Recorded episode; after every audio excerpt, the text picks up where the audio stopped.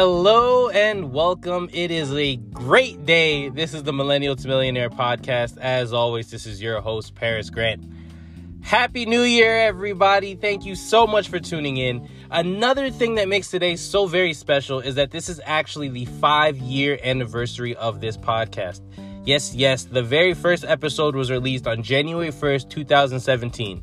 Now, there's been a little bit of hiatuses. I'm not sure if that's the plural version of that here and there, but I thank you guys so much for sticking with me through the interviews, through all the different topics, all the different things that we've gone over. And it is my prayer that over the course of this time that um, I've added some value to your financial lives. I've helped you learn about something that you wouldn't know about otherwise, because ultimately this the reason for this podcast is so that we can all prosper together. So I thank you so much for tuning in. And it's a really cool concept of releasing episodes at the first day of the new year. The new year is synonymous with goal setting in all different areas of life. We got physical, spiritual, relationships, career, and of course, finances. But before getting into this episode, something I do want to encourage you in is when it comes to setting your goals is I really want everybody to achieve whatever the goals are, and there's no such thing as a bad financial goal, but I think that it could be very easy to fall into the trap of saying, okay, I'm gonna save more money, I'm gonna pay off debt, I'm gonna start investing. And while these are great goals to have, I think it's very important that we set SMART goals. Now, this might be an acronym you might have heard before, but I believe that repetition is the mother of all learning. So SMART is an acronym, right? The S is for specific, right? Don't say that you want to save more money. Set a specific dollar amount. I want to save X amount of dollars. I want to pay off this much debt. Be as specific as possible, because that will help you to actually really anchor in on it and really actually get it done.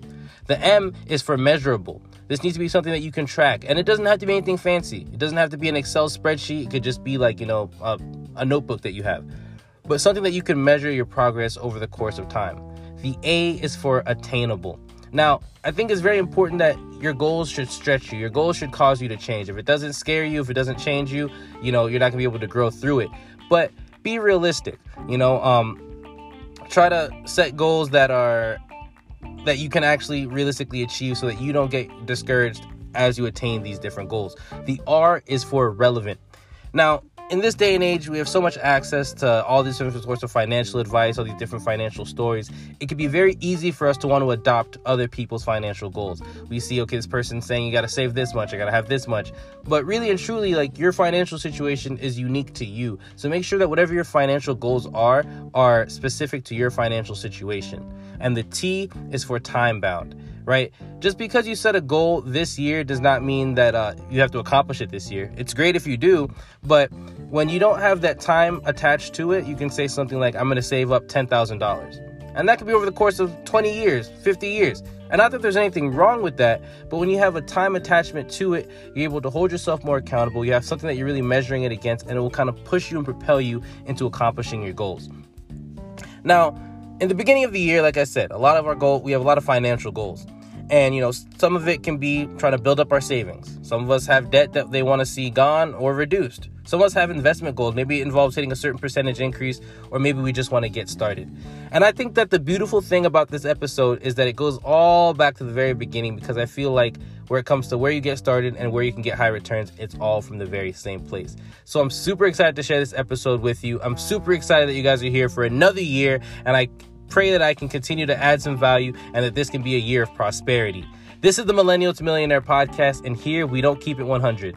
We keep it one million.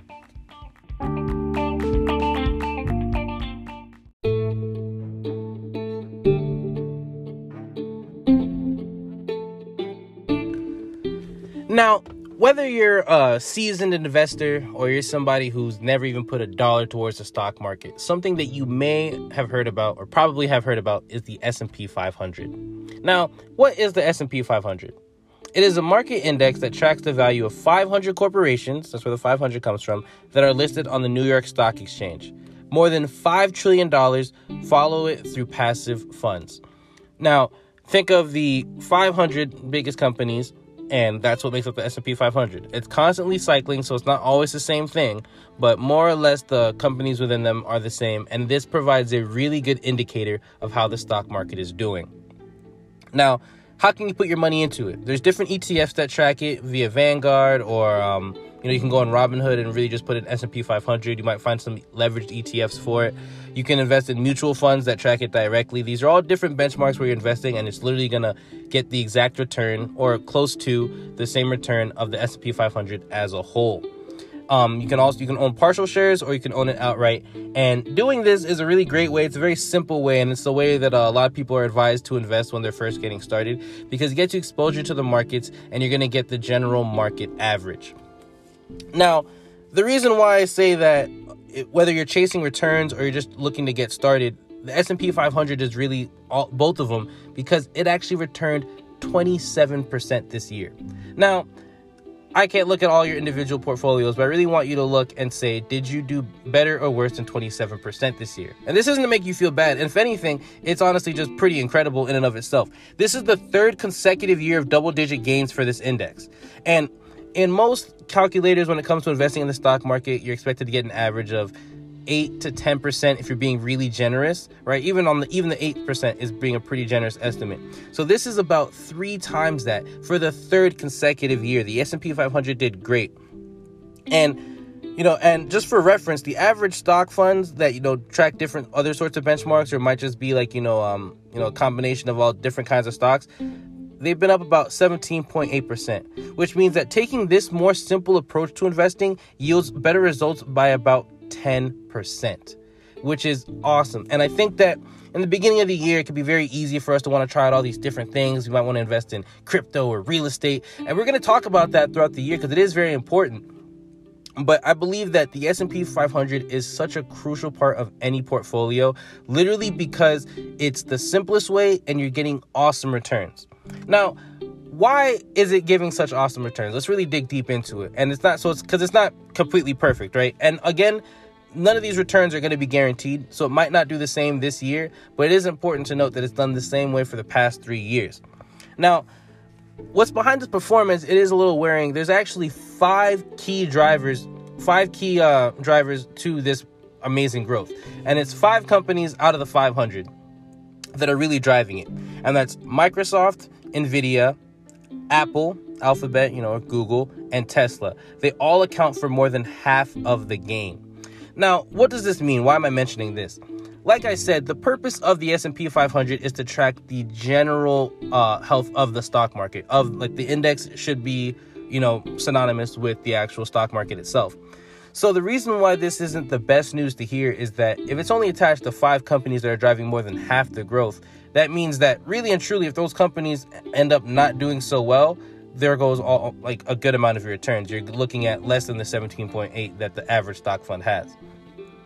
Now, with this, uh, so there's a lot of fragility here. There's a lot of vulnerability. There's a lot of, I guess, room for error. But these are stocks that you probably heard of. And for that reason, you could even take the approach of investing in these companies directly. They are more like growth stocks. So you're they're going to be expensive and your returns are never going to be guaranteed.